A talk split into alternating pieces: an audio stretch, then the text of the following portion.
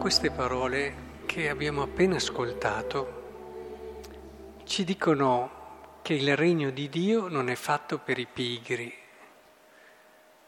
ma allo stesso tempo ci dicono che il regno di Dio non è fatto per gli orgogliosi. Il seme va gettato, ma c'è tanto che non dipende da chi getta il seme. C'è cioè mi viene da pensare come fare a, messe, a mettere insieme queste due cose.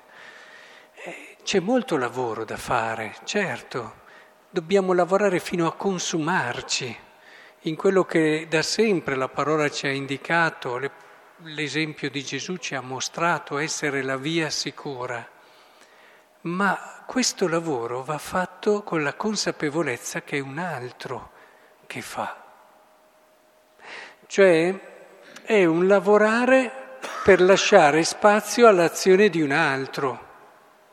Perché prego? Per sentire che alla fine ho meritato io con la mia preghiera quello che è successo? Sciocchezza. Io prego per lasciare spazio a Dio che operi. Perché mi comporto bene? Perché cerco di osservare i comandamenti? Perché servo il mio fratello e lo aiuto? Per sentirmi poi bravo e magari anche giudicare chi non lo fa? No. Io amo perché so che attraverso l'amore che è vissuto bene io posso lasciare spazio all'azione di Dio. Perché dorma o vegli di notte o di giorno il seme germoglia e cresce. Quando San Francesco dormiva, faceva più bene alla Chiesa di tanti che si davano da fare tutta notte.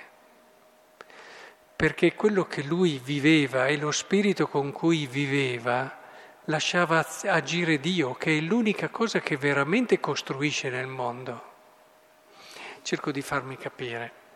Due sposi che vogliono fare del loro matrimonio qualcosa di meraviglioso come l'essere segno, sacramento dell'amore di Cristo per la Chiesa, credo ci sia cosa più bella per due sposi, far vedere, toccare con mano alla gente come Gesù ama la Chiesa e il suo popolo. E com'è che devono, devono vivere certamente con l'impegno che la fedeltà, che il costruire una relazione d'amore matura, profonda, l'educare i figli, tutto quello che è proprio di una storia d'amore vissuta bene, ma con che spirito?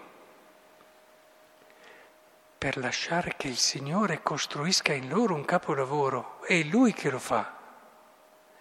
Cioè io faccio tutto questo per scoprire come Dio vuole lavorare, Lui ci tiene al mio amore, alla mia coppia più di me e ha già un'idea, io devo lavorare per lasciarlo fare, io mi impegno perché lui possa operare nella mia coppia e possa realizzare tutto questo.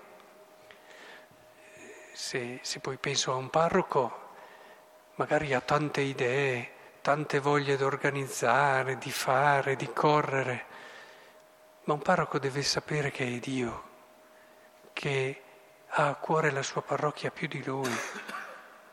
E quello che deve fare un parroco è lavorare fino a dare la vita, certo, ma con l'obiettivo di lasciare agire Dio. Ce n'è da fare per lasciare agire Dio. Se mi metto a pulire un vetro, magari tanto sporco anche, ho da lavorare parecchio, ma lo scopo non è il vetro, è che passi e che si possa vedere tutto il resto. Il nostro lavoro c'è, quindi niente pigri, ma è un lavoro che deve pulire e lasciare l'azione di Dio libera di agire. Quello che sbagliavano i farisei era quello. Vorrei davvero che comprendessimo che quindi non c'è spazio per il quietismo, la storia della Chiesa ce lo ha dimostrato, non c'è spazio per i pelagiani che pensavano di salvarsi da soli. La salvezza ci è regalata totalmente da Dio e questo non lo dobbiamo mai dimenticare, ma questo non toglie, non toglie che sia bellissimo nella nostra vita, darci da fare, impegnarci per scoprire e per la, vedere come Dio ha pensato per noi la nostra salvezza. E allora ringraziamolo il Signore per quello che è il suo sogno su di noi, che ci mostrerà giorno dopo giorno nella misura in cui lo lasceremo operare, perché i santi ce l'hanno insegnato tante volte. Ciò che conta non è fare chissà che cosa, ma fare la sua volontà.